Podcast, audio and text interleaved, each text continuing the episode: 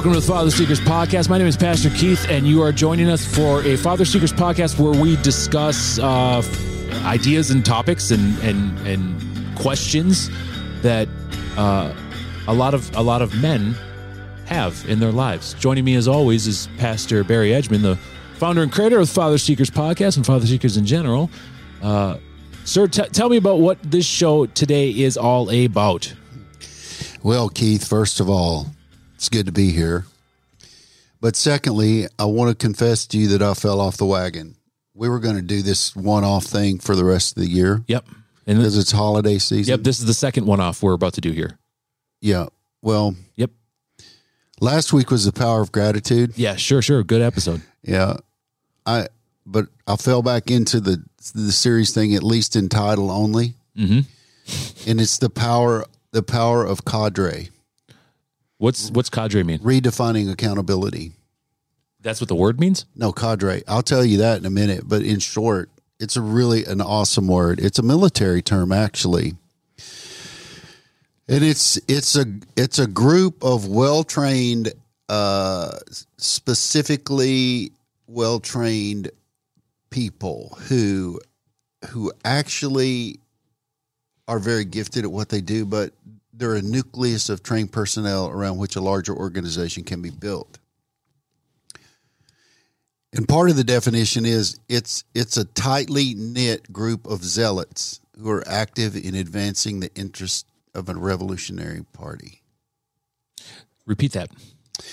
It is a tightly knit group of zealots who are active in advancing the interest of a revolutionary party. Can you define zealots?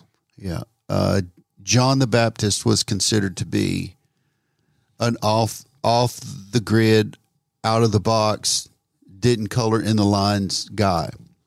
Zealots were guys in the Bible. There was a group of people called the Zealots actually, and they were radical revolutionaries who were so radical, not the Pharisees and the Sadducees, but they were so religiously holy that they would they would go to war for the cause of Christ.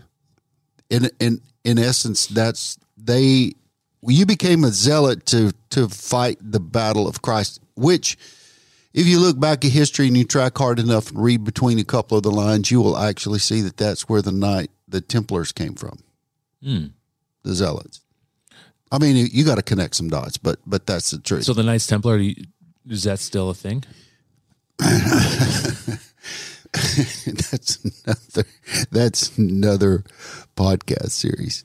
Uh, they're the they're, Yeah. the they're the Freemasons, right? Well, yeah, Kind of? well, well, sort. Of. No, I wouldn't go there. I wouldn't go there. But yeah, they they have some roots there. But if you want to know the real story, watch the trilogy of, um, the Tom Hanks trilogy of Angels and Demons, Ah, and yeah, yeah, yeah. the the And so series. so those people they the the movie portrays them to be kind of eccentric, kind of Mm-hmm. Yeah. crazy, kind Yeah. of uh, almost terroristic. terroristic. Yeah, if you go way back, yeah, in in present day. So is so are zealots in that regard that? Uh, that's a form of being a zealot, yeah. But a zealot is a, a zealot could be it's it's a group of people who are so committed to a particular cause that they will fight at the drop of a hat to protect the mission and vision of the cause. Can you also be a zealot without fighting? And just by taking stance with uh, principle? well, there's there's there's in my world there's physical fights and and there's spiritual fights. I've narrowed it down. I'm a simple man, and I've narrowed things down to the bare minimum. I'm minimalistic in my thinking. So if you're if you have a physical fight, that's one thing. But if you have a spiritual fight, that's another. And what's interesting about spiritual fights and physical fights is that they interchange and fuse together most of the time. Whether and and when I say spiritual fights, uh, we don't wrestle against flesh and blood. But we we wrestle and fight against principalities, powers, and evil evil forces in dark world in the dark world. So that has to be fought in the physical realm. But when we think about warriors or or or army or or navy or marines or coast guard or who did I miss? Army, Navy, Marines, Coast Guard, Air Force. Uh, when you talk about those people who fight wars. That is also in the physical. But we find all wars and all fighting in spiritual places. We find that they generate and they they are orchestrated from heavenly realms and dark places. All wars, all fights, whether they are personal, national, international, a group, whatever. Yeah. Yeah, that's yeah. Yeah. That that's proven in history. Like Thursday nights, our Thursday night group, I would consider a handful of guys in that room zealots. For the good. Oh yeah. Yeah, for the good. Uh, for the cause of Christ. If you go back to the original the original terminology and where the words were formed, it was out of that time in history. They were named zealots for a reason. Like they were armed they were armed to the teeth. I think I think Peter would have been the closest to a zealot.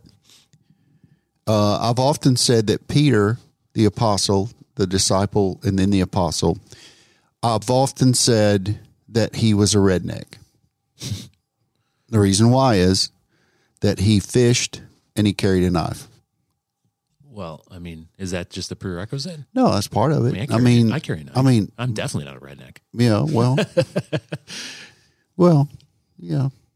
Def, de- we can change the definition. But my point is that I think that zealots were people who fought for a particular cause, and there you could not change their you couldn't you couldn't change their mind on on this particular cause. So there are zealots in all sorts of different in different walks of life. But Yeah. when we talk about this this being a zealot for the cause of Christ, then we're talking about about one one particular thing. But in this case, we're talking about accountability, like the like the power of of cadre, the redefining accountability. Like I've been in conversations even as late as last night and over the past week and a half. I've been in conversations with groups of guys and individual guys who have I mean, we just dove right in on this, didn't we? We didn't even do any No chitter any chatter. chitter chatter.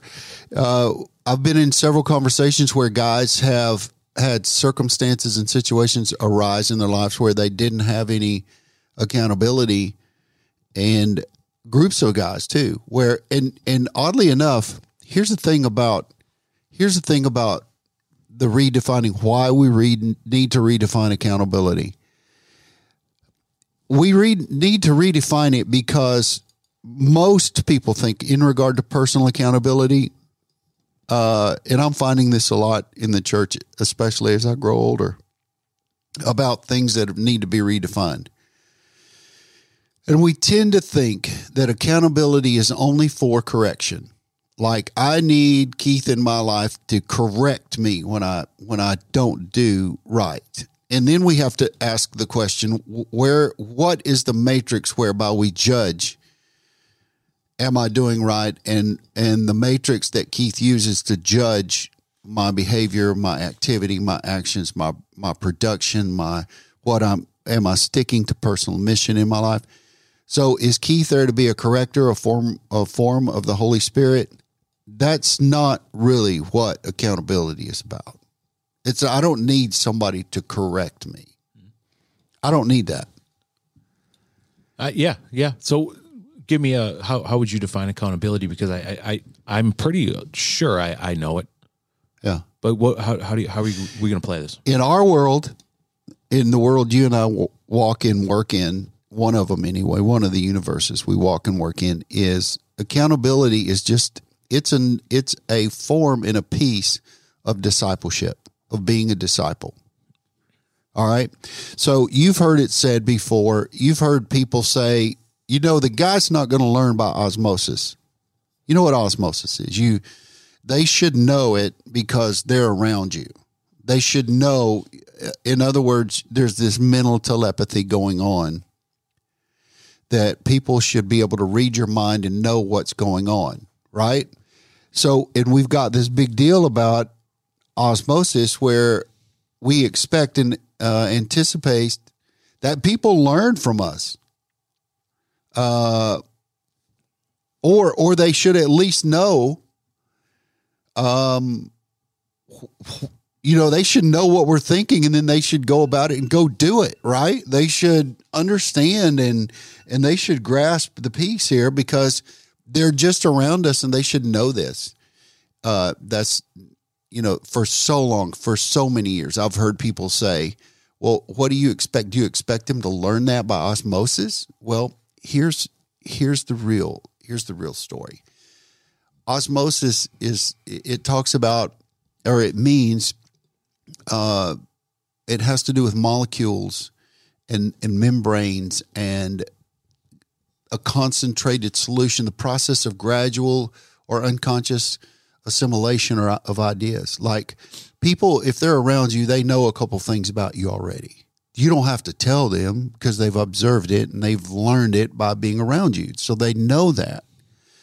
That's that's osmosis. They they accumulate knowledge by assimilation by being around you. Like Thursday night, we accumulate uh, we accumulate knowledge about one another and about Scripture and about the Bible because we're around it, we're in it, we're like Yep, we're delving into it. Yeah.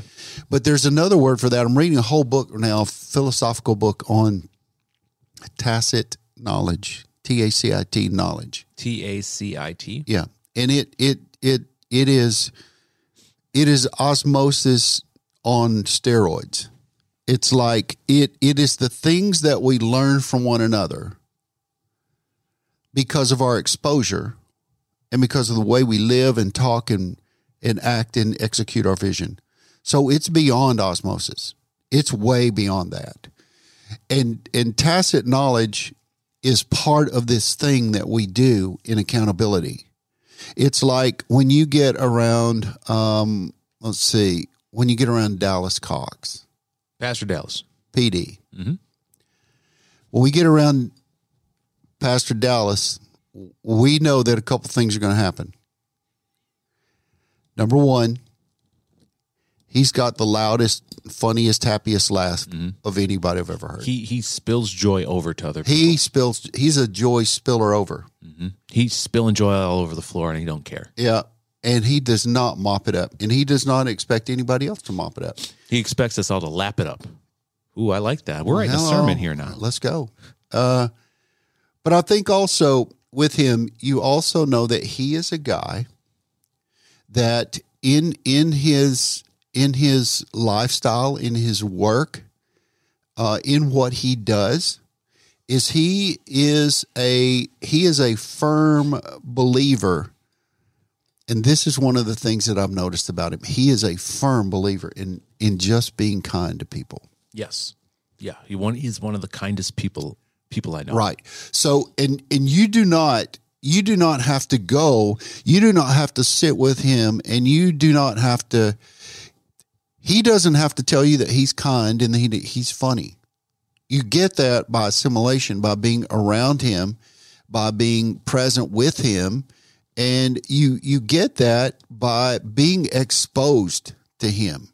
Like um, when he he will find something funny about most things and be able to expand and expose you to to happiness with it. Like he's just he's got one. Now that being said, he's a he's probably probably one of the top three best kids pastors in the nation. I don't I can't really think of one that's better, so I'm gonna No. I'm gonna give him the number one yeah, spot. yeah.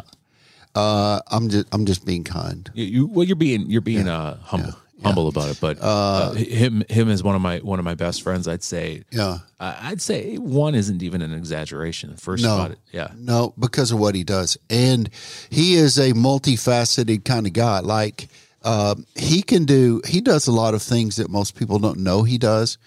And he's very gifted at it. And what's interesting about that whole piece uh, is that um, he's probably the most humble guy I know. Yeah. Uh, probably. Yeah, he's he's more humble than me. That's for sure. And I pride myself on being decently humble. Yeah. So you don't. He doesn't have to tell you that. We know that about him because we're Just near him. observing his We- character and, and note and and the good thing about like that that concept of accountability in the form of of osmosis is when you surround yourself with those people, it's like an it's like an animal kingdom. Yeah. You are either going to survive in that pack Yeah. or you will not. Yeah. Yeah. And if you want to survive in that pack, it, it involves you becoming part of the pack and contributing. Okay. So now we're talking about we've just we just crossed the line into tacit knowledge because with Pastor Dallas, you don't ever talk negative about anybody. You don't ever gossip. If you want to be a part of his pack, No, no. you do not. So that's tacit knowledge. It's things that you know about people that you learn by by being close, by being assimilated into his group and his his circle, his core, and you know because that's who he is. That if you're going to be a part of this, then that you have to be this way. You cannot bring garbage on other people into his circle because he won't tolerate it. But he doesn't have to tell you that. You know that. Yeah. That's tacit knowledge. And when I talk about ca- accountability, that's what I'm talking about is that we have to redefine this about about we don't have to walk around the world and and especially our brothers closest to us don't need somebody else to correct them. yeah i i, I myself uh, like personally how i respond to criticism and feedback uh, pointing out my faults and flaws is not the way to get me to correct it. It's actually a way to get me to retract and i counter correct by over counter correcting and because when you when i'm a person that lacks personal confidence a lot of it uh, i come across it that i am confident person but i'm not. So for me if you if you to if you were to correct me by pointing out the things that I'm doing very poor, it's actually going to crumble any progress that I'd currently mm-hmm. made to up that point. It's not it's not that action doesn't make me pause and become in a, a stronger, faster machine. That that action actually pauses me and makes me go back to my first model.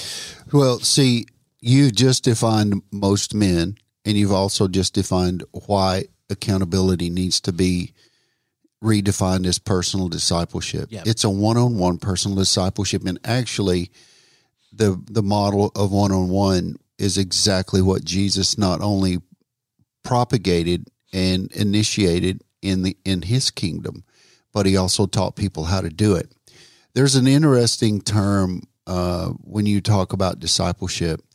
Uh, in that uh, basically, discipleship is it means a disciplined one who follows after another's way, and it when you hear discipline, most of the time people think, "Oh, you're going to get spanked or beat." Like it, it's an it in the South when you hear the word discipline, it means, "Oh, you just got you just got whooped." Is what that means, but that's not what it means. It means that somebody who is above you and beyond you in a certain way is helping you learn the way to walk properly in that way.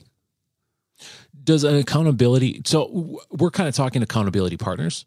Um, yeah, we're we're actually yeah, we would call it that, but it's beyond that now. It's beyond like and I think Thursday night's been an elevator for me to get to that point is and I said to a group of men last night, I said, if you do not have a cadre of men around you, you will never make it in this world. Yeah. In fact, you will crash and burn and you will die alone. I, I think that that's it, it's a it's a part of armor for sure. When I came to this church, I that it was called an accountability partner, and, I, th- and both me and the person to whom is still my accountability partner uh, at the time when uh, when it was proposed, should we be each other's accountability? We didn't even know really what we were saying, like, but we knew it was a good idea. And the the thing with this accountability partner, to whom is one of again one of my best friends that I've ever had in my life. Uh, is it because he was my accountability partner, or is it because we just are naturally compatible as friends?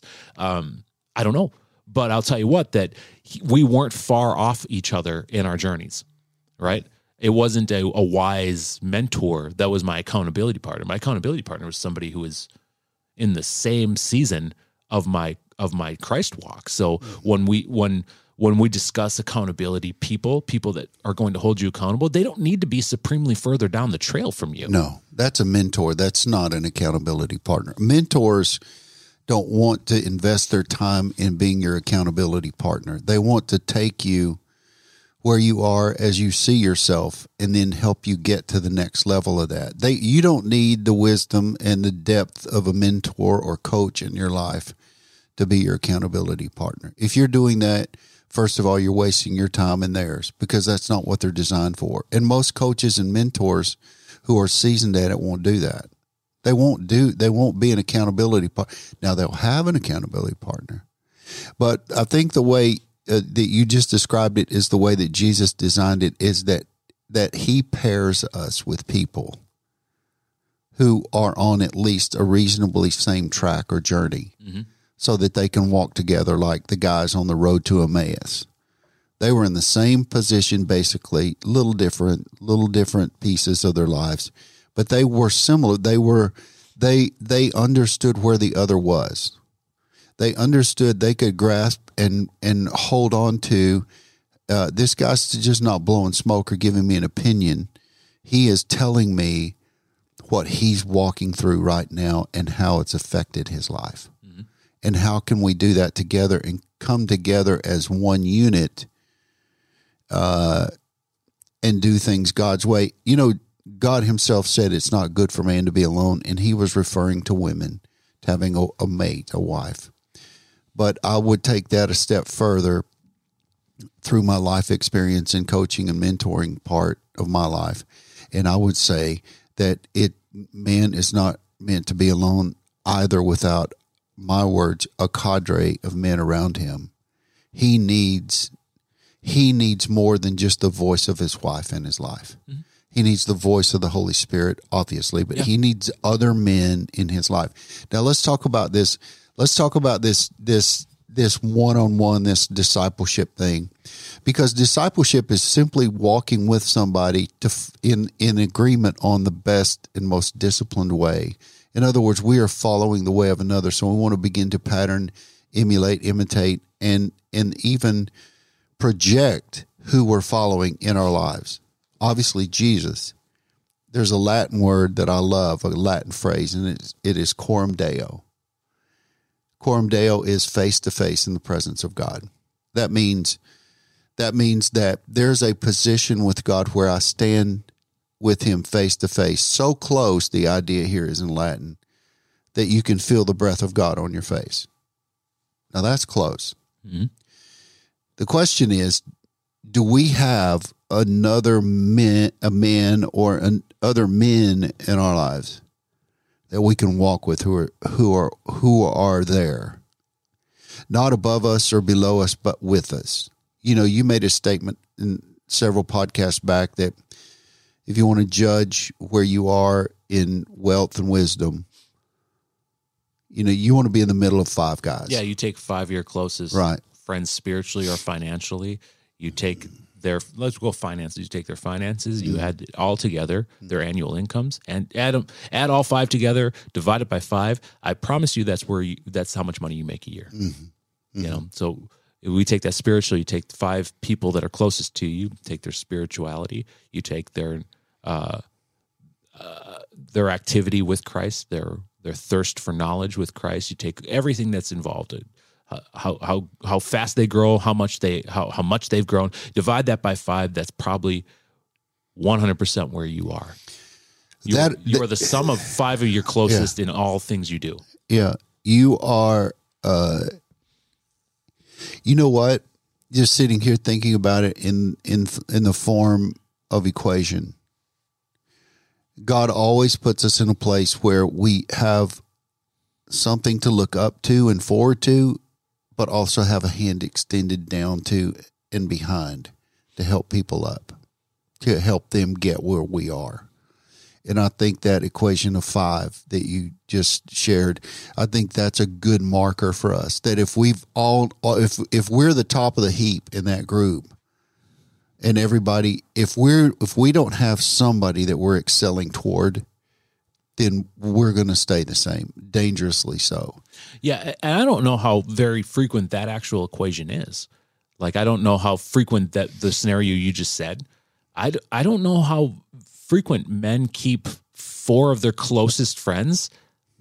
I don't think they would say their closest friends are that far below them. I think that every every uh, um, cohort of five in your life like the closest to you, mm-hmm. I would I, I it, that the situation where there's not one you will go finance finances that isn't financially Mm-hmm. better off than you. Mm. It's just not a. It's just not a.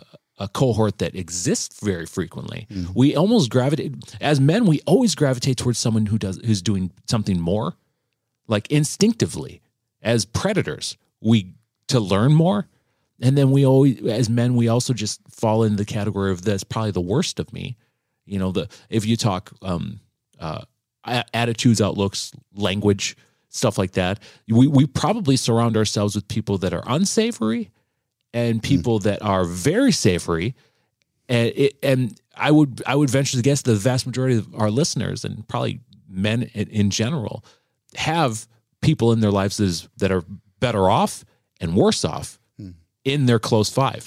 I, I know for. Yeah. sure I do. I know Yeah. for sure I do in every Yeah. aspect uh, every aspect of my life. If you talk spirituality, if you talk finances, if you talk uh, just um, how how I behave or how behavior is, there within the, my five closest people, there's definitely I can point out people that behave the worst in my five and people that behave better than me. And it's not I am not on the high horse in this group. I'm right in the middle. You know? you know there's several groups. You're you're pointing out something here that every man needs in his life and there are several groups of people. There's got to be that cadre of men who who uh when demons come these are the guys you call. Those are the guys you call. And these are so let's define accountability then. yeah. Uh, and in the show notes here, we have accountability as Yeah. uh, people that walk along the side of, and I absolutely have that. Mm-hmm. With if we go my accountability partner, my accountability partner, for sure. But then even the closest five, I'll even raise that number to fifteen. The closest fifteen people in my life, all of them check that box. They walk alongside of me, mm-hmm. not walk in front of me and drag me, mm-hmm. not walk behind me and push me or say, slow down, I need to keep up. They're side by side with me. Yeah. Now, the, the, the- again, the difference between uh, an accountability partner, accountability person in your life, or an influence in your life, which is different than someone who's trying to mentor you or that's trying to actually belittle you. Because sometimes we mm. confuse mentors with people that are just belittling us. And belittling us is to make us littler. Yeah. You know? So if you're if you if your group of people you're talking about aren't walking with you, but constantly, like you said, Pastor Barry, uh, but constantly are just pointing out, hey, you're not keeping up. That's really not accountability person. No. That's more of a person either trying to mentor you with good intentions or trying to belittle you with poor intentions. well i know a lot of guys who think they're mentors and coaches but really they're just dumb rookies that haven't sure. acknowledged i need i need somebody in my life the the Like, statement I've been saying more and more frequently in my life is, you know, just enough to get stupid. yeah And, and that's and I'm saying it more for myself. Like Right. I, I know just enough to be dumb. You know what? What's interesting about the kingdom is this, in this whole area of accountability, is that the greatest accountability partner that any of us have uh, is, and he is not a partner per se; he is a counselor, but it's the Holy Spirit, The great counselor. the great, the, the greatest of counsel. Mhm. And when we are walking with other men who believe and see that, then we see other. Have you ever have you ever seen a prism in the sunlight? Like you Yeah. look at it from different Yep. directions. That's what that's what a cadre is in your life. Is you've got these guys who are ride or die, fight to death. Uh, these are the guys that when you, when your kid gets hurt and is in the hospital, these are the guys you Yeah. call. These are the guys you birthday party with. the side by sides. Right. And and when when the light when the sun shines in prism depending on the the direction you look, you see all sorts of different colors and different projections. That's what a cadre is. That's why when we talk about accountability, accountability means we walk uh, uh, those who walk alongside us, first the Holy Spirit, but then other men. And this is be beside your wife, not not not only your wife. Some guys only listen to their wives you will you will crash your marriage if you do that. You will crash your marriage if all you listen to is your wife. I'm telling you. There'll be a point in time in your marriage where you get Well- tired of hearing her mouth. Well, biblically speaking, the the wife becomes the husband, the husband becomes the Okay. wife. They we become one human being. So if you do just only listen Yeah. to your spouse, you are running the risk of only listening to yourself. right. You you're you're helping me define my point further. I like that. That's what I'm here for. Yeah, but but I think some guys, when their wife gets off cue and they get off cue, or they get off cue and their wife gets off cue, then we begin to give um, emotionally driven op- opinions. I don't like opinions anymore. I like observations. But we all all go through times in our marriages where we need to pause and take a break and say, "Wait, let's recalibrate. Let's get this back online here. Yeah. We're off a little bit." So that that's where that's where this group of cadre guys can, bro. The way that you talked to your wife the other day, oh, you can't do that. Like you need that voice in your life, if, or you if, if if acting like that is what you're bringing to market for people to see, then- Right. Then, yes, accountability partner. But then again, too, as we say this, that doesn't mean go and share every conflict or secret No, you have no. with your wife with a group of dudes because that Right. that will No. also end very poorly. No. what we're talking about here is guys who are on the same they're on the same track of becoming like Jesus and they walk alongside with you. There are some things that only you and your wife should know. 100. and there are a lot of let's be- let's not just some. There are a lot of things Yeah, that only there- you and your wife should be on the same like Yeah. Only Yeah. you and your wife should be reading the page. Right, Not, not, not right. on the same page, only reading Agreed. the page. But there are a lot of other things like how we interact, There's some how we treat. there are some universal rules that need to be enforced by your cadre group. Mm-hmm. They're universal. And universally speaking, they it, this goes to the second point here of accountability. Universally speaking, because there's course confirmation, conformation, confirmation to biblical truths. So what that's saying is that your group of friends is is also validating the biblical truths, Yeah. describing the biblical truths with you. As in, I have a question here. Oh, I have a question here. Let's discuss this. But also confirming or denying, hey, biblically, you you sure you're in line right there?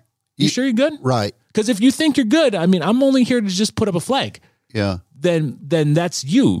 But I am here to put up a flag. If if I if I maybe be like, are you sure? Right.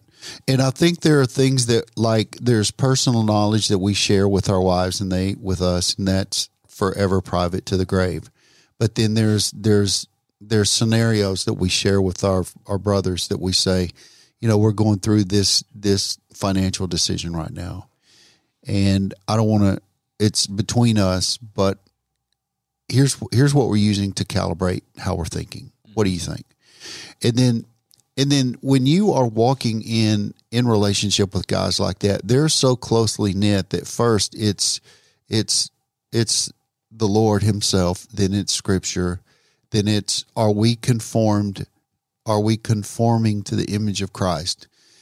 And then that's where the course correction comes in. And course correction doesn't mean a bad thing. Course correction means, hey, wait a minute, we took a left turn. We need to back up and take a right turn. Because you took a wrong left turn doesn't mean you're still not going to get to your destination. Right. It just detoured. Just, just mean we got a detour. yeah, we got it. We we got, but when we detour, we need somebody beside us that said, you know, I did that same thing a year ago. Mm-hmm. Here's how you course correct. If if if a road is closed Yeah. from your work to your Yeah. home, Yeah, is it wrong that you have to follow their detour to get home? And that and we, the road construction is a very good thing because a very good comparison because road construction is not something you have done. It's not your fault they're constructing that road. Right. that's just life. Right, so we are always to follow a detour. Right. and we can complain about it and moan about it and be like oh this detour. Ah," but that's not going to get us home any faster. Right. Uh, you know, life does that. It pitches to us sometimes things that we didn't see coming, and that's why it's called life. You know, the other thing about accountability is that we don't do a lot as men is we don't celebrate. Yeah, We don't that- celebrate the that- good stuff. That's the last part of this accountability. Having like accountability partner, accountability brother, accountability uh, uh, f- friend is that they're, they're also included in the celebration because they helped get there. Mm-hmm. You know, they helped get there in their in their small way of encouraging and promoting you. Mm-hmm. You know, my accountability partner, uh, he, he's he's he's been my, my kids call him Uncle Johnny, you know? That- And and I love that because in my journey, um, did he did he teach me much? Did he teach me a lot because I I asked him to? No, but because I observed him. And then when I had questions like, "Hey, man, this one this is what's going on with me right now. What do you think I should do?" Or what would you do? Or you know what I'm saying? And we are we taught each other in this process. Sometimes more him pouring into me, sometimes me more pouring into him. Mm-hmm. But I'll tell you what, the celebration portion of that is that my kids understand who he is in my life and also value him, not even because I've told them to. Mm. But it's like he has an aura when he walks into our house Tacit knowledge. that my kids are like they're when they see when they see Johnny, they oh my gosh, they they're running around, they're hug, they're hugging him, Eh, mm-hmm. and I never told them to do that. Mm. I never said That's tacit knowledge. Mm-hmm. they instinctively know his position mm-hmm. in my house Yeah. because of the position he has in my life. Right. And and as as we talk about that as the, if that were the template for us to have in our lives, then when we start talking about what is a cadre, then again, it's the nucleus of trained personnel around which a larger organization can be built and trained. It is a lot a tightly knit group of zealots who are active in advancing the interests of the Revolutionary Party. Again, extremist or not. No, Can be I- both. I think I think when we talk about extremists, we think about uh, different religious groups around the world that we hear about in the news. But when we talk about when we talk about being a zealot, we talk about, in my mind, we talk about at this point, and this was uh, symbolic of what the the zealots did in Jesus' day. They were so sold out to him that they understood the taking of his kingdom only one way through through war through Sure, hand to hand comp. Yeah. When we talk about being a zealot for Christ, when we talk about being a zealot and holding true to the commandments of Scripture and walking in the Spirit, Paul says in Galatians, staying in step with the Spirit, we are so determined and so sold out that we're not going to compromise one part of our lives to be satisfactory for culture or for somebody that's walking in a lesser position than we are with Christ. We're really good. We're completely sold out to what if the scripture says to stay in step with the spirit, to walk in step with the spirit, then we understand what that is and we do it. If if the scripture says that we should be truthful in all manner of conversation. In in other words, don't lie. Well, lying, you can really define that and you can get around it. You can tell the truth and not tell the truth. But a brother's going to say to you, wait a minute, I know that's, I know what you're saying here, but I just know that that's not the truth in your life. So when you have somebody that's committed and then the standard by which we we use, the standard we fight with, the missional, visional piece that we use is the scripture.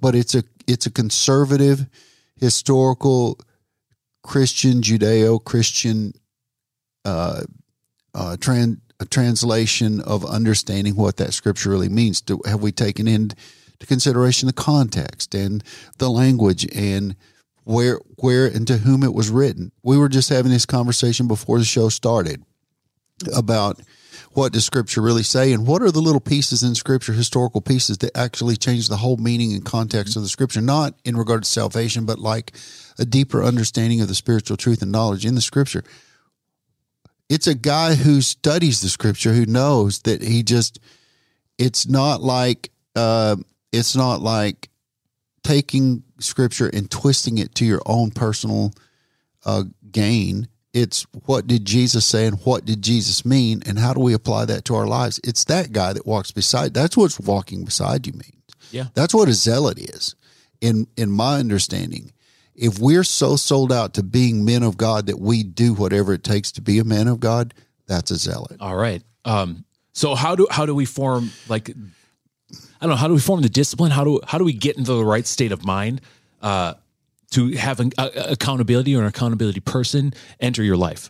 First off, you you said it a while ago. You got to humble yourself and know that you're not the final. You're not the final voice and final Yeah. authority in your life. I said it Sunday when I spoke. I uh, I said I said, are you at the place in your life where you're ready to make the Lord Jesus Christ give Him first position and final authority?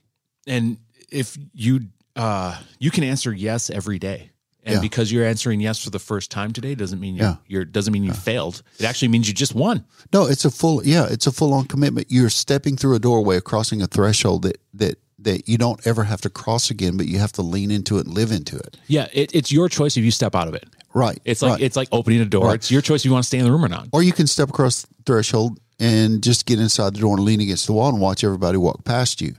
That's that's not what this is about. You and I, we as men have to understand that the deeper we get into life and the older that we get, and I'm I'm talking about qualifications and quantifications here.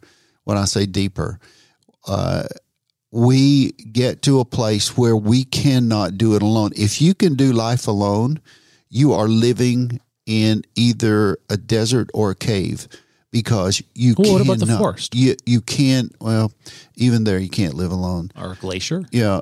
well, I mean, yeah, I just think that there's a lot yeah. more places. You- There are probably, but my point is that you man was not made to live or be alone, and he was made to have exchange with other people so that they together could do this missional thing. So first of all, to to have a life to live a life of accountability, first to God through the Holy Spirit with the relationship with Jesus, you need other people around you. Jesus chose 12 guys for a reason that they all were different. They all had different functions. They all were gifted different, but they did, they carried out the mission together. You, as a guy alone, cannot carry out the mission that the Lord has for your life alone. You can't do it alone. You need other people I- around you. I think you can do it, but your results will be will vary. right. Results will vary. Well- the more people, you- the more the more you go into the idea of humbling yourself and bringing people into your life that can hold you accountable and you them, uh, your results won't vary. Then you'll start getting atypical results. Here's the most or is that right? You'll No. start getting results that are typical. uh, you can live a life of addition, which most people tend to live, or you can live a life of a multiplication, or you can live a life to the power of, mm-hmm. to the Oh. power, to the tenth power. You can oh. live, or that kind of life. So okay, so let's say we're at that where I'm ready to be humble. Maybe I maybe I could benefit from having someone in my life that I could bounce ideas off of. That could get when they see red red flags pop up, they can be like, "Hey, you, you see that?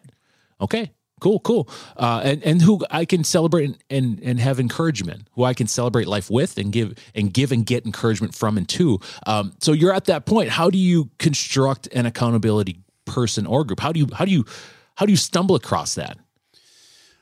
Well, I think if you're if you're in relationship with people, there are some people that you gravitate to not because they tell you what you want to hear, but they tell you what you need to know. And they do it in a way that's digestible for Right. you. Now, I've had people that have told me probably things I've needed to hear, but they said it in such a, a, a bad way that I never felt better leaving their presence. And they, they, they while while they were good intended, those weren't the people that are going to be an accountability person in my life because right. I mean, th- like the other parts of these th- this definition, they also they have to just be on this. I have to be compatible with Right. even if people have good intentions but are complete I don't know You just- jerks about the way they deliver it. you just- that doesn't mean that they should be your accountability person. There, there, there are jerks and mean people, and then there's there's well intentioned dragons who they mean well, but they have no idea what they're talking about. Yeah, And and, and most people are in that category. And so it's like it's like any relationship that is going to and this is uh, this is a personal deep relationship that you have uh, when you start doing when you start getting into life things your heart things th- those are serious relationships. It's just like i would say kind of like dating for the for the first time. Mm. Even though they're this person's attractive or this person's probably set off really good in life doesn't mean that they're compatible with me mm. right? Mm-hmm. So what would like you said the the well-intended dragons it's they could be if they're jerks and you, again your relationship isn't great it, it'd be really tough to build an accountability partner No. with them even if they're saying things that you probably need to hear but you still feel icky you don't feel lifted. You don't definitely feel like you're walking side by side but that you're trying to keep up with them or they're pushing you. Uh, that's probably not the person for you. No, I think to further define is that you you have to in looking you you have to be the first piece is to be humble and know that you don't know everything but you need somebody to walk alongside you. And then you have to to qualify people. And the qualification is who is it that I've prayed and asked God to send me? And then when I pray that prayer I begin to look for them. Not somebody again that tells me what I want to hear but tells me what I need to know and can it, like and telling it in my language and communicate it to you well. Mm-hmm. Like there are people that I talk to that I know that I tend I tend to I don't intentionally do it, but I I I tend to talk over people's heads sometimes. I don't intend I, it's not my purpose. So I have to I have to recalibrate the way I communicate. And when you are in tune with the person you're talking about, again, they're not telling what you what you want to hear, what you need to know. They they are they have one ear to heaven and one ear in your conversation. Those are the people that you need to have around you. Yeah, great. And so so so you're you're at that point. Need an accountability partner. Would like an accountability partner. Prayed for one. Um, oh, I think I found someone. Oh, this this might actually work. Uh, how do you maintain it? Well, And I feel like that's an easier answer than the rest. Uh, yeah. So the way that you maintain it is the way that you maintain uh, your vehicle. Uh, you use your vehicle for a lot of things. You you use it for acquiring, for traveling, for emergencies, for for rest and relaxation. Uh, so your your relationship with with your cadre of guys, or you or you got, and you really need a group. You need a couple of guys, but then you need a group of guys. But the way that you maintain that is that you don't you don't always make everything heavy. You get to the point in the relationship, and relationship means quality time spent. There has to be a quantity of time, but quality of time spent so that they can know you and you can know them. And you can understand and they can understand who you are. And because you're on the same mission and you're driven for the same purpose and you're becoming and you're imitating Jesus and you're walking in his way, as First John says, if you truly love God, you're going to walk in the same footsteps that Jesus walked. So if those are the guys you're with, then you're going to get to know each other. And I think the Holy Spirit speeds that learning curve up.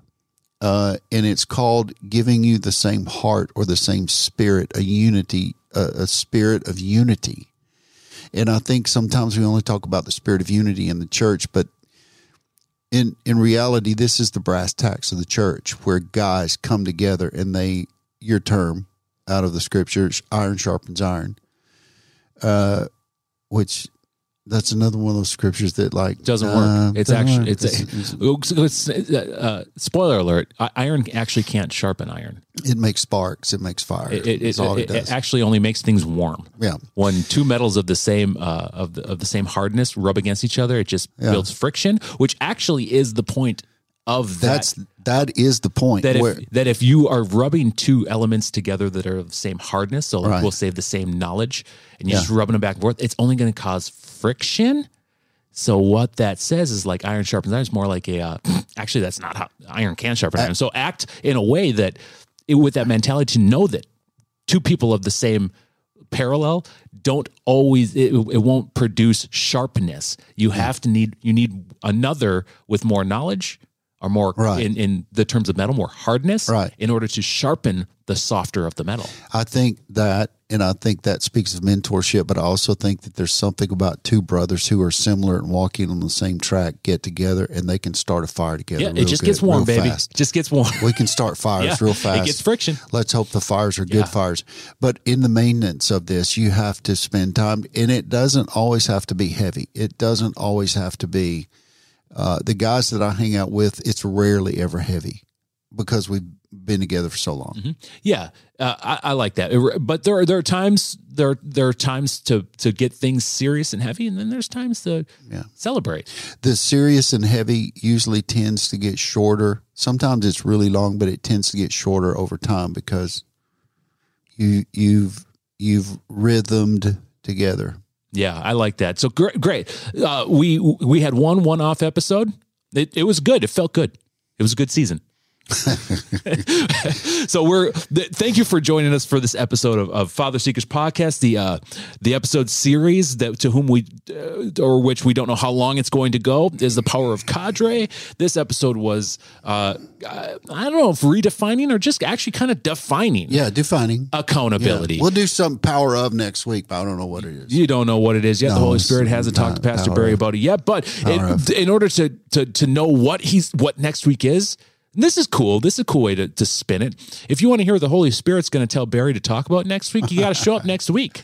And in order to show up next week, I would recommend subscribing to mm. our podcast because if something were to happen where one of us has to leave the city for a little bit, travel on business, or what? What will you? Um, and we don't record an episode next week. Subscribing to the podcast lets you know when new episodes drop and when they drop frequently or infrequently you just still want to be in the know. So I recommend subscribing to the podcast, uh, telling a person or, or, one or two or three or four, or maybe your entire cadre uh, to listen to the podcast because we're making this for to better men, to better fathers, to better uh, husbands, brothers in uh, in the kingdom of Christ. So with, with that, we, we are very excited for you to join us again next week as we bring episode two of The Power of Cadre. Mm. Thank you for listening to the Father Seekers Podcast. My name is Pastor Keith for Pastor Barry. Bye bye. Later.